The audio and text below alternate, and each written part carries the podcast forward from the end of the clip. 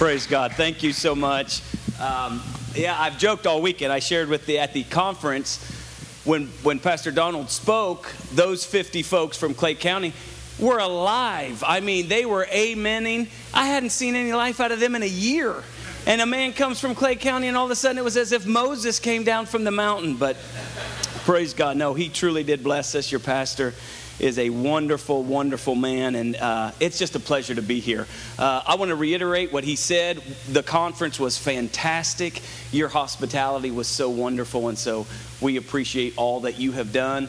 And again, thank you for allowing me to speak this morning. Again, we appreciate Pastor Donald, appreciate um, Clay. Listen, I was I was encouraged this morning. I was in the office and uh, Clay was just asking me about what kind, what I might need for the service, whatever, what kind of what verse you're reading from, and he said, "Hey, I remember your message the last time you were here. I think it's been it's been over a year ago." And I'm going to say, my people don't remember the sermon on Monday. And Clay's remembering, he even quoted things that I said. I'm like, praise God, I like this man. I like this place. Hallelujah. Listen, I'm encouraged because I know that this church is a church that honors the Word of God that you want to hear the scriptures. Is that correct? Am I right? Am I in the right place? Where you honor God, you honor His word, you want to hear what God has to say this morning. And so I just want to share with you something that has been challenging me for the last few weeks. It's a, it's a message that I've shared with, with my church, and it's something that's challenging us as well. So, so it's going to be uplifting, but it's going to be challenging. Is that okay? Yeah. Amen. I want you to turn in your Bibles to Luke chapter 14, if you would, and we're going to read a parable that I'm sure you're familiar with, but, uh, but uh, I want to kind of expound upon it a little bit. Luke chapter 14, and we're going to start reading at the 15th verse. The title of my sermon is simple it's A Compelling Invitation. A Compelling Invitation. Father, we want to thank you first and foremost for your presence that has been in this place this, this morning. Lord, as we've chosen to just put our focus and our eyes upon Jesus, your presence has been in this place. Lord, in your presence, we are strengthened. In your presence, we're renewed. In your presence, Lord, no matter how hopeless it may seem in our situation, there is renewed hope inside of us. We know today that because you are, you are with us and because your Holy Spirit resides inside of us, no matter what tomorrow brings, we can overcome. And we thank you for that. This morning, I thank you for the opportunity to hear your word, to get into your word. I ask simply, Lord, today that you would anoint my lips. Help me this morning. Override and overshadow my weakness. And let your word come forth. Give us ears to hear and hearts today that are receptive to what you're speaking.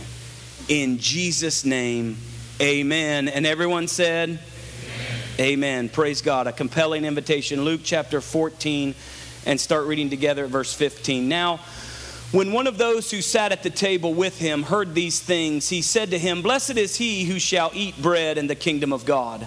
Then Jesus, or he said to him, A certain man gave a great supper and invited many, and sent his servant at supper time to say to those who were invited, Come, for all things are now ready. But they all, with one accord, began to make excuses. The first said, I have bought a piece of ground and I must go and see it. I ask that I may be excused. And another said, I have bought five yoke of oxen and I am going to test them. I ask that you have me excused. And still another said, I have married a wife and therefore I cannot come. So that servant came and reported these things to his master.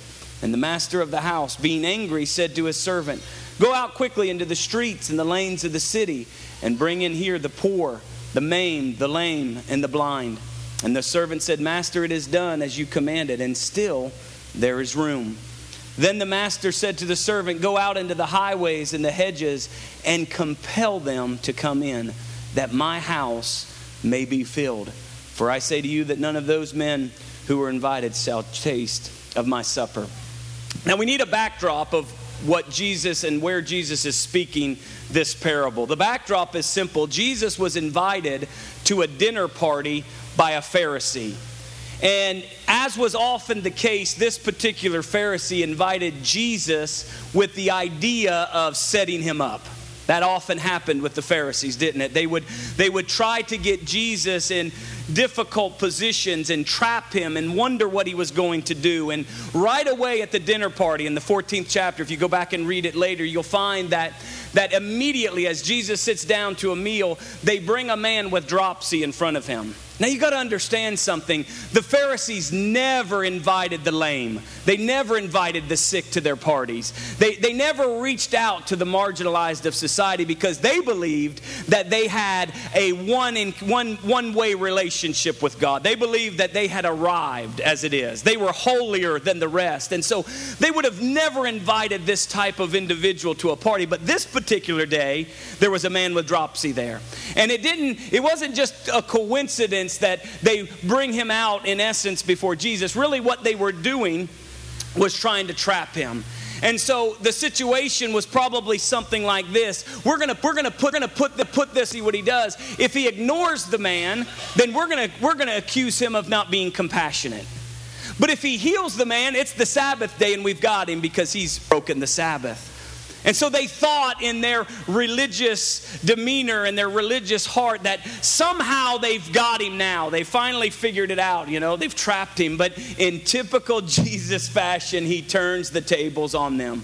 And he looks at them and he says simply, Which of you having an ox that's in a ditch, if would you not go and reach out to that ox and take it? We've all heard that, right? You've heard that person. And he said, and, and immediately he reaches out to the man and he heals him proving very clearly to them that he came not to observe religious rituals, but he came to seek and to save that which is lost. Aren't you thankful today that God has come not to pour on us more rules, more regulations, more rituals, but he came for those that are in the ditch, those that are broken, those that are hurting, those that are lost. Amen.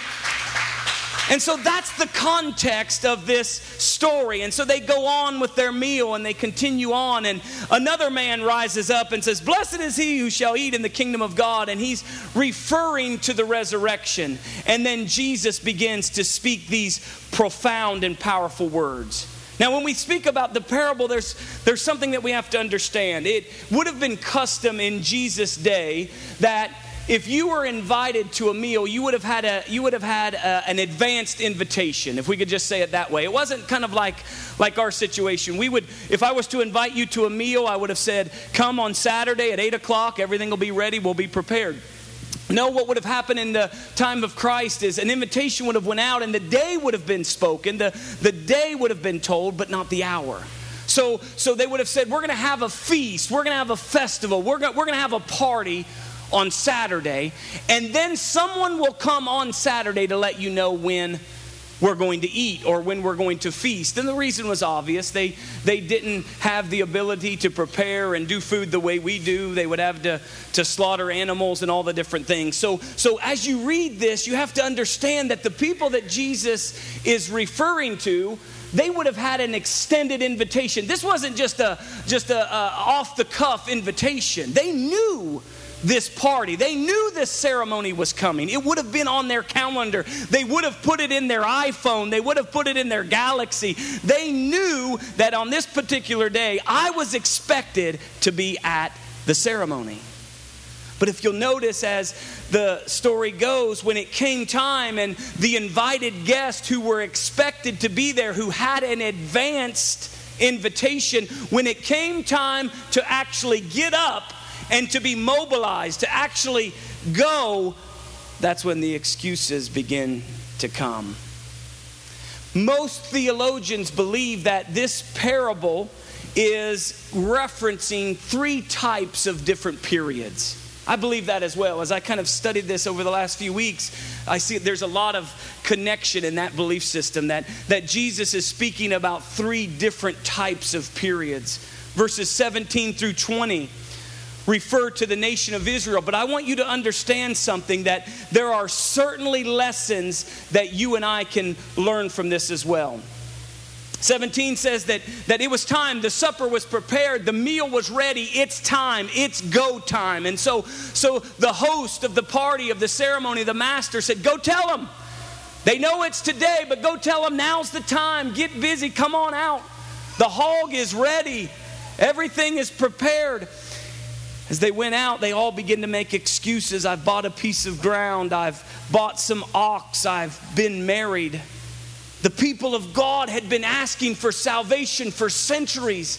If you read in the Old Testament, if you go back, one of the, to me, the, the, the, great examples of this are the children of Israel as they were in the, the bondage of slavery in Egypt. If you remember, the Bible says that a cry came up from their hearts. You see, there's always been a cry in the hearts of the people of God. There's, they, there's always been an understanding that we need something from God. We, we need a deliverance. We need help. We're, we're down here and, and, and we just can't seem to make it on our own. We need some help from heaven. And, and that cry has been lifted up from the people of God and from the Jewish nation for years seeking healing, seeking salvation, seeking deliverance. And now, at this particular moment in history, God Himself had come. He didn't send Moses this time, He didn't send a man to deliver. This wasn't Gideon, this wasn't Isaiah, this wasn't a prophet. This was God Himself in the flesh answering the call of centuries, the cry of centuries for salvation now, at this very moment in time, as Jesus is sitting before them, he's telling them, It's time. The supper is prepared. The, the invitation was sent out for years and years and years, but now deliverance and salvation is before you.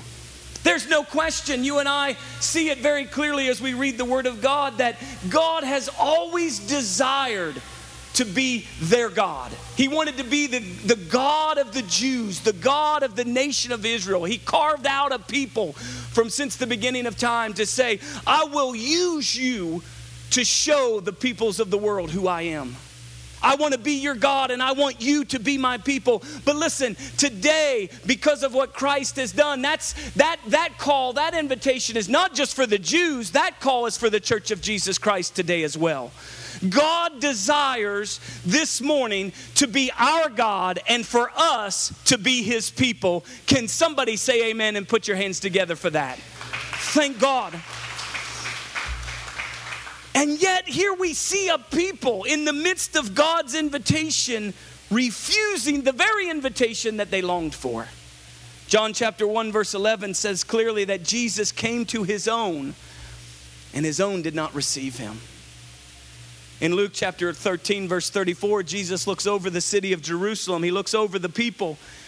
And he says, Oh, Jerusalem, Jerusalem, the one who kills the prophets and stones those who are sent to her. How often I wanted to gather your children together as a hen gathers her brood under her wings, but you were not willing. Now, I don't know about you, but when I read that, and when I consider that in the context of this parable, that strikes my heart. I think of the humility of God. I want you to consider with me for just a moment the humility of God. He's God, man. He doesn't need us. We don't have anything that offers him any advancement. We, we, we bring nothing to the table in this equation. You know that, right? And yet, he continually, year after year, moment after moment, appeals to the heart of man constantly drawing us, constantly inviting us. You see, I believe the invitation, of course, in context for the period was to Israel. Absolutely, I believe that. But don't you believe that even in this day that we live, God's constantly drawing us?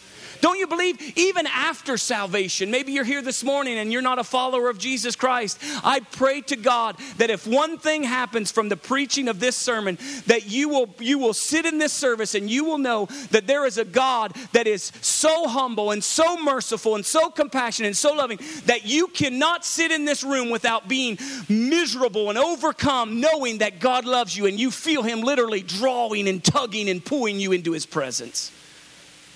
But the reality is, not only does God draw us pre salvation, while we were yet sinners, Christ died and drew us, but even after, for those of us who have received Christ, He's always drawing us into something deeper, isn't He? He's always inviting us to go to go to a new level, to a new place. That's what I love about Christianity. I don't know who started this this false narrative that being a Christian is boring. They didn't know Jesus. They, they may have knew religion, they may have knew something about a church, but they didn't know Jesus.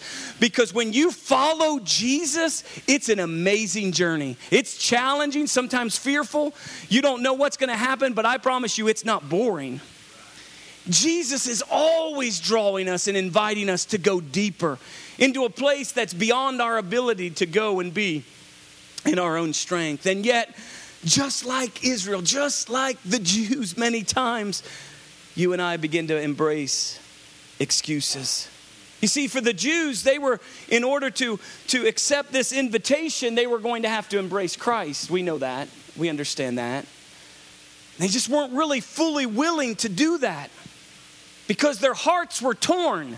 You see, they wanted a, they wanted a portion of God. They, they, they knew that they had a need. They, they, wanted, they wanted a portion of God, but they also wanted their own, desi- they wanted their own endeavors. They wanted their own, they wanted relationship on their own terms. Could we just say it that way? Didn't they?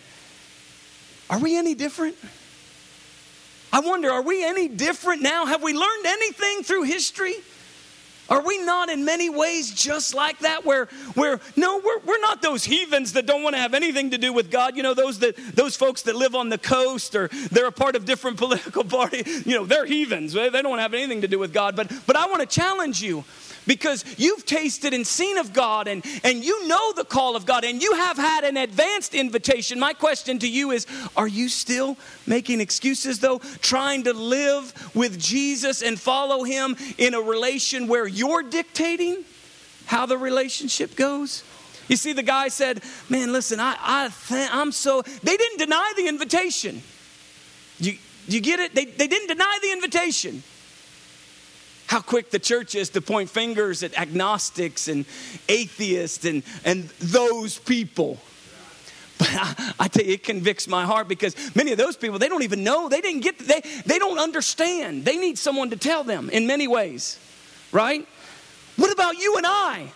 Those of us that are gospel stuffed, the Bible belt, the good people, the salt of the earth that hear the gospel over and over. We hear the invitation of God. We sit in the congregations. We feel his draw. We know the wooings of the Holy Spirit. We've experienced his love. He's blessed us. He's kept us. We've watched him work in our families, and yet we still make those excuses of why we're not going to go deeper. There's a problem, man. I, and it's a challenge. And the, the one guy says, notice what he says. He says, I bought a piece of ground and I must go and see it. I want you to understand that the likelihood is we're probably about evening time by now, right? If we, if we just kind of logically think through it, it's even nobody ever buys a piece of ground without looking at it. Real estate folks, Isn't that true?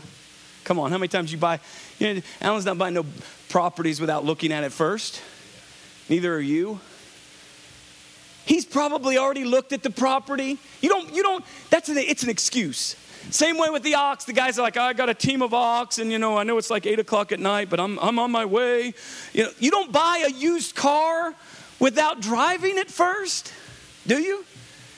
You know what it what it speaks to me and what it speaks to us is how how futile, how silly, and how weak our excuses are before God. I mean, man, we can muster up some good ones among ourselves. And we can, we, can, we can share some thoughts and ideas of why we can't and why we shouldn't. And we, we're good at that between ourselves, but God just sits in the heavens and just shakes his head, I think. Don't you? Like, that's what you're going to come up with? You're going to, you, you, you, you got married? Like, you're going to really throw your wife under the bus?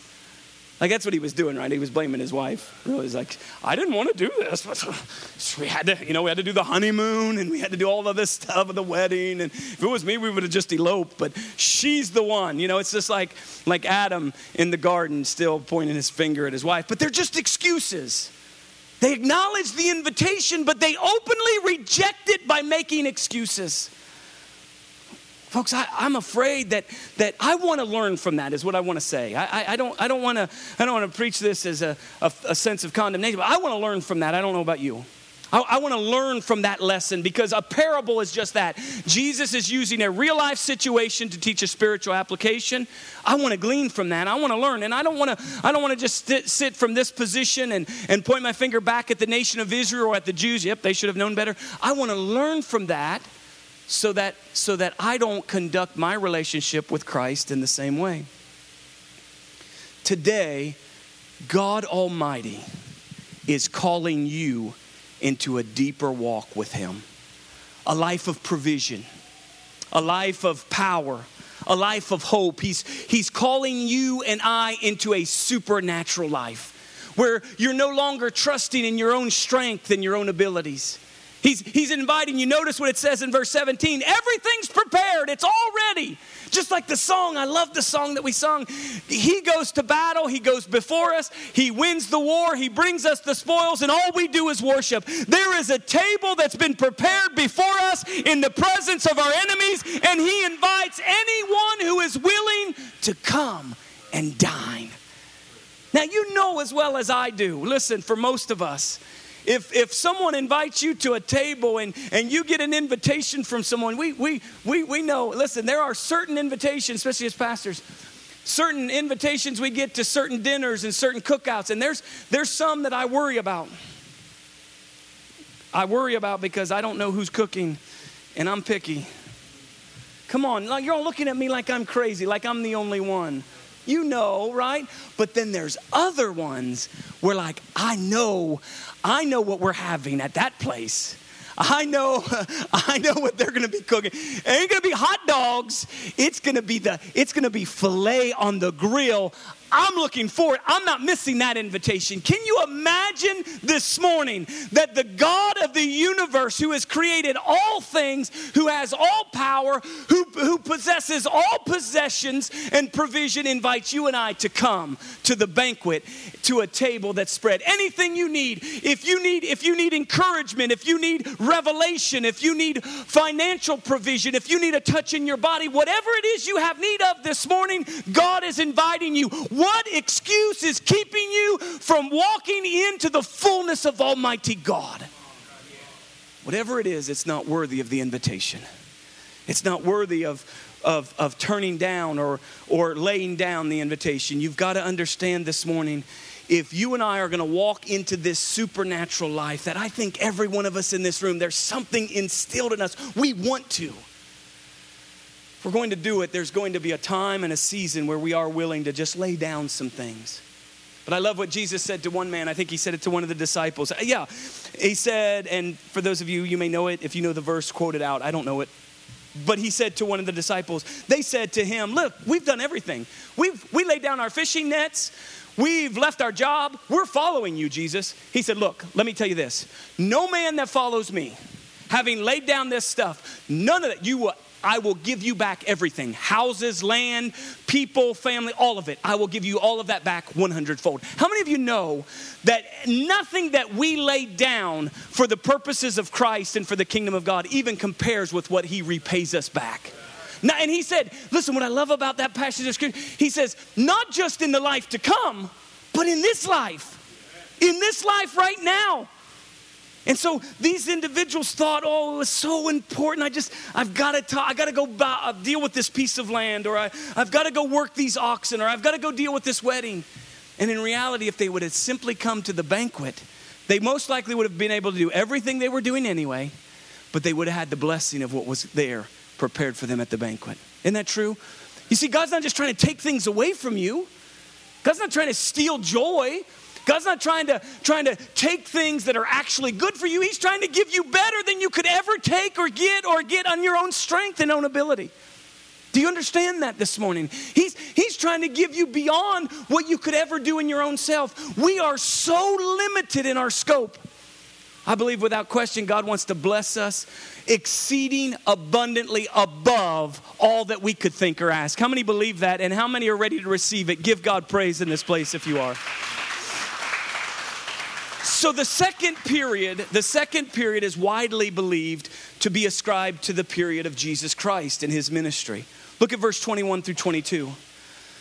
It says, So that servant, so he deals with all of the excuses, and the servant comes back and reports to the master. Of course, the servant here, it's believed, would be Jesus, the master being the father. And so Jesus comes to the father and he reports to the father, and the father of the house is angry. He says to his servant, Go out into the streets and the lanes of the city and bring in the poor, the maimed, the lame, and the blind. You know, I can't help but wonder sometimes, even though I know God loves us and I know in his anger, he, even, even when he chastens us, it's for our good, it's out of love. I understand that. Sometimes I got to think, what does God look at when he sees the church of Jesus Christ in America? Come on, are you, are you with me? What does he see? What is it, and he and there's a and and I believe if if folks listen, I think we're starting to even begin to see it in some measure. I know we are at our church. And I want to say this with as much just humility as I can say. Here's what I'm saying Be careful for those of you that are righteous and that you think you're righteous and you're trusting in your own righteousness. Because it just might be that God's getting ready to pass you by and go to the drug addict, the down and outer, the prostitute, the person that's struggling down the road, because, because He's never going to allow His invitation to be denied. At the end of the day, the invitation is going to go out, and there will be a people that will openly, with humility, respond to God and say, God, if you're calling, then I'm coming. Come on, somebody say amen and praise God for that. And so, and so he says, he says, well, then go out, bypass them in essence. What a scary thought bypass those that were given the advanced invitation and now go into the streets, go into the city, go to the poor, go to the maimed, go to the lame, and go to the blind. And as you know, that's exactly what Jesus did. I want you to consider the work and ministry of Jesus Christ. He came and he began to teach a message and preach and teach in such a way that the proud religious elites would not receive him. They wouldn't receive it. This man was speaking about things like washing feet, serving others, the last being first and the first being last. He spoke about a kingdom of God that was available to all men and all women, not just a particular group of people, but to whosoever will. He began to speak to children. He spoke to Samaritans. He spoke to the poor. He reached out to those that society had completely marginalized and set aside as no good. He spoke of, God, of man's need for God's grace. The religious elites couldn't believe it. They couldn't accept it. They, they had believed and come to a place in their thinking where, where, where they just knew they were the chosen of God and that's all that mattered. God help us in the church of Jesus Christ, folks, that we would walk with humility in our hour. Yes, we have been blessed. Yes, we've been called to something amazing, but it's only by grace. Isn't that true? Couldn't you just agree that you and I are here today only by grace? We didn't deserve any of this. We didn't deserve this invitation. And he spoke this, and, and, and amazingly, as the religious elites began to reject it, there began to be a people that started to embrace it right they, they started to understand it they were mostly poor they were mostly lowly they, they, they knew they were blind before god they knew that they needed a savior. I, I, don't know about you, but I've been in ministry now 20 plus years, and I'm finding some of the some of the people that do the greatest in the church and in the kingdom of God are those who have have an understanding, a clear understanding of how weak, how broken, and how needy they are. Those are the people that I love to minister to, man. It doesn't mean you had to have been uh, strung out on drugs. I don't believe that. You, you, you, could have lived, you could have lived a very moral life comparatively. You, you could have lived, you, you, you could have lived a good, decent life, got up to work, went to work every day, all that. But there's some time, there's some moment where, where there's a revelation and understanding as you're reading the scripture or as the Holy Spirit's beginning to speak to you, something begins to click. I don't deserve any of this. I am broken and lost and weak, and God's calling me to do something and to be powerful and to walk in His provision, but I have nothing to offer God. And usually, what it does is it causes a, it causes a yearning in our hearts and say, Oh, God, I'm not worthy of this. I, I don't deserve it, but I know and trust that you're calling me, so I'm just going to walk in courage and believe that if you're calling me, I can do it. And that's what started to happen. There, there started to be a group of people that, that knew they were poor they knew they were blind, they knew they were naked. Luke chapter 15, verse 1 says, all, Then all tax collectors and sinners drew near to him to hear him. There's got to be a moment where you and I recognize we need Jesus. It doesn't matter how long you've been in the church. I need Jesus more today, at least I understand I need him more today than I did 28 years ago when I gave my heart to Jesus Christ. And I'm going to tell you, 28 years ago when I gave my heart to Jesus Christ, I was in a mess. I knew without question I was lost. And yet today, even though I preach and teach and pastor a church and all of the things that we somehow ascribe to being righteous, I recognize today, and I hope that it just continues. I need Jesus more today than I ever have. And so a group of people begin to hear it, and, and, and the servant goes out, and the lame, and they begin to say, Wait, you're inviting me? I'll go. I, I, don't, I don't know about you, but I sense there's going to be, that's going to be what, maybe that's what the end time revival is going to be like. You know, it's, it's believed by many that there's going to be an end time revival before Jesus returns. You know that, right? And I don't know personally, this is just for me, and so I don't want to offend anyone, but I don't know how on earth God can break some of the religious death and, and, and complacency that is in the United States of America. There are churches throughout the land that Jesus, just like the, the church at Laodicea, is outside the doors and he's knocking and wishing he could come in, but he has no opportunity to come in whatsoever. I believe the next step is he's going to begin to go out to those who are hurting and broken and lost, who you and I don't want in our midst, who we don't want to associate with because they're full of problems, they're full of mess, they're dirty, they've got issues. It's going to cost you time time, it's going to cost you effort, it's going to cost you money to disciple them, but that's who Jesus is going to in this hour. And if that's where Jesus is going, then that's where we have to go. Isn't it? That's that's that's where we have to, that's what happens and he goes out to them and he begins to call them. He he draws them in. He gathers them. They knew they were unworthy. Ain't no business being at this feast. This festival wasn't designed for them. I just got this picture, an image of, you know, have you, have you ever been? I know that's one of the things that I love. I, I, we see it at our church, you know, we, um, like, like you all, I mean, I'm so welcome in this place. It's just very similar where, where you could walk into our church and you could wear a three piece suit, totally fine. But you could walk in, we got folks walking in, man, and it looks like they slept in whatever they were wearing the night before. And some of them probably have. Just as welcome. Just as welcome. No difference. You know, and you, and you watch them walk into the house of God and they're welcomed and they're joining into worship with somebody who's who I know because I know their story is wealthy and educated, but they love Jesus. And right next to them is someone and they don't even have a job and they're broken and they're and they're half out of drugs. Come on, I don't know about you. We have some people that are still on drugs and they still come to church and they lift their hands and raise, uh, worship Jesus. We're working with them. I'm not saying that that's good. I'm just saying that they're in the process of being redeemed by the blood and the love of Jesus Christ. Okay, and so I love that when I just look out over my congregation in my church. And I got a, I just got that image of that's what this that's what this festival was like. That's what this ceremony was like. You see, it was it was created for a certain group of folks and because they had the advanced invitation, they would have known just how to act and just how to dress and just how to talk. But guess what? They made excuses. And so Jesus goes out and he goes out to the lame and the and they don't understand all the language. They don't understand all the dress. God help us as the church that we don't begin to judge people because they don't speak like us or act like us or even dress like us or look like us. Somebody, please say amen.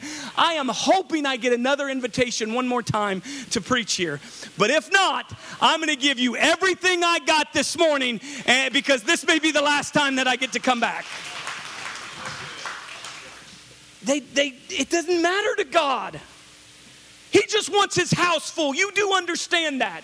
At the end, the, the, the issue is Jesus came to earth to die so that heaven would be full and so that hell would be empty, so that the powers of hell would be overcome and conquered, and so that Jesus Christ would be glorified not only in earth but for all of eternity. That's what it's all about. That's what it's all about. And so, this is speaking of a period of time where Jesus goes out and he begins to call and he begins to reach out. And they come. They just begin to embrace it. Blessed are you, the poor, those that recognize their need for God, for yours is the kingdom of God. Those of us who know we bring nothing to the table. I know I have nothing, but I'll come with what I have. I'll have the courage, the faith to just simply yield to your invitation. The last period is the age of the church. We'll get ready to close with this. It's the third period, it's verses 22 through 23. And so the servant comes back and he says to the master, It is done. In other words, it's Jesus' words on the cross Father, it is finished. I've done it. This is who you said to go. This is who you said to invite. Open the doors of heaven. I've done it. But he says there's still room. Verse 23 says, The master said to the servant, Go. Now, I believe that if we just follow this logic of thinking of how this parable is broken into three parts, this servant's not Jesus now. This servant, this task has been passed on. Just consider this. This task, Jesus was the servant that went to the lame, the poor, the broken, and invited them to come. But now, that task, that mandate, that, that authority to invite has been passed on to a new servant. That new servant is you and I. That new servant is the church of Jesus Christ. Then the master said to the servant, Go out into the highways and the hedges and compel them to come in, that my house may be filled. Is it possible that this is the church age? This is, this is the season in which you and I are living today. And God is speaking to us through this parable, saying to you and I who have experienced and tasted of the fullness of God, the goodness of Christ, he says to us, Go now and compel others to come. You've experienced it. You were once the lost. You were once the lame. You were once the guy in the ditch. You were once the man with dropsy. You were the one that had a need for a Savior, and you humbled yourself. You came. You bent your knee to His authority. He has touched you. He has made you whole. He has birthed a whole new life inside of you, and His Spirit dwells in you, in you now. Now don't just sit in a pew, but instead get up and go out out and compel others to come in. Go compel them. You see, there's nowhere in Scripture where you and I can justify sitting in our pews with this, with this understanding of what we have in the gospel. Do you know that? There is no way to justify hiding and keeping from others what you know. You have an invitation in your hand and you have the authority to invite whoever you choose. And you have no right by God Himself to deny anyone. Instead, you have a mandate from God Himself to go forth and to compel others to come. I've tasted of the goodness of God. I've experienced the grace of God. I've experienced the power of God, the provision of God. I've watched God bless my family. I've watched God watch over me and sustain me for year after year after year. I've tasted of the Lord and I know He is good, and I have absolutely no right to keep that from others. But instead, the Word of God says, Go and compel others to come. You see, the reality is our lives are to be a compelling inv- invitation. Our lives are to be that invitation. The way we live, the way we act, the way we conduct ourselves, the way we speak, our lives is to be a compelling invitation to those around us saying, Come. Come to the banquet. The table is everything's ready, everything's prepared, it's all been accomplished. You don't have to quit drugs and then come. You don't have to get your marriage right and then come. You don't have to get the right attire and then come. Come, everything's already provided. The table is prepared, and whatever it is that you have need of, you'll find in Jesus. If you need deliverance from drugs, Jesus will help you. If, if, you need, if you need the power to overcome fear, Christ is there. If, if, you need, if you need help over depression or anxiety, if you were hurt as a child, when you come to this banquet, there'll be just what you need. There'll be just what you need there. You don't, you, don't, you don't get fixed first, you just come as you are. Everything has been prepared and is waiting for you. Our lives are to speak this. We're, our lives are to speak of His mercy. Our lives are to speak that God forgives. Our life and our churches and the way we conduct ourselves, the way we worship, the way we live, the way we work, it's supposed to speak that He delivers. It's an invitation to the world around us that God loves, that God wants a relationship with us. Is God speaking that through our churches? Is God speaking that through our lives? I'm going to end this verse. Listen, I, I apologize. We always, at our church, we get like four or five closings. So you are used to that, right? So that I only did one, so I closed two times. Just read this verse with me, please, then we are going to close. Second Corinthians chapter 5. Please go there. Just keep playing. It's perfect. Second Corinthians chapter 5. I want you to see this, and God's word's going to convict us all this morning.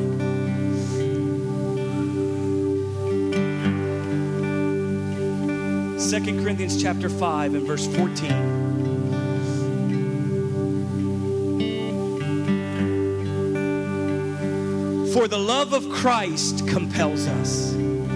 First of all, let's just stop there. Is that, isn't that, that's Paul speaking, of course. I think we need a little bit of what Paul had. Had a chance to speak to Donald this morning as we were talking about the life of Paul and the ministry of Paul and the, and the passion that Paul had for the kingdom of God and for the things of Christ and seeing souls saved. He says, For the love of Christ compels us. You see, when, when you begin to recognize and understand that, that we have responsibility, that we have mandate, that we have mission, it's, it's, it's not out of obligation like at work because you're like thinking, I have obligations at home. I don't want to do the dishes today. I don't want to do. I agree. When I think of obligation or mandate that way, it's terrible.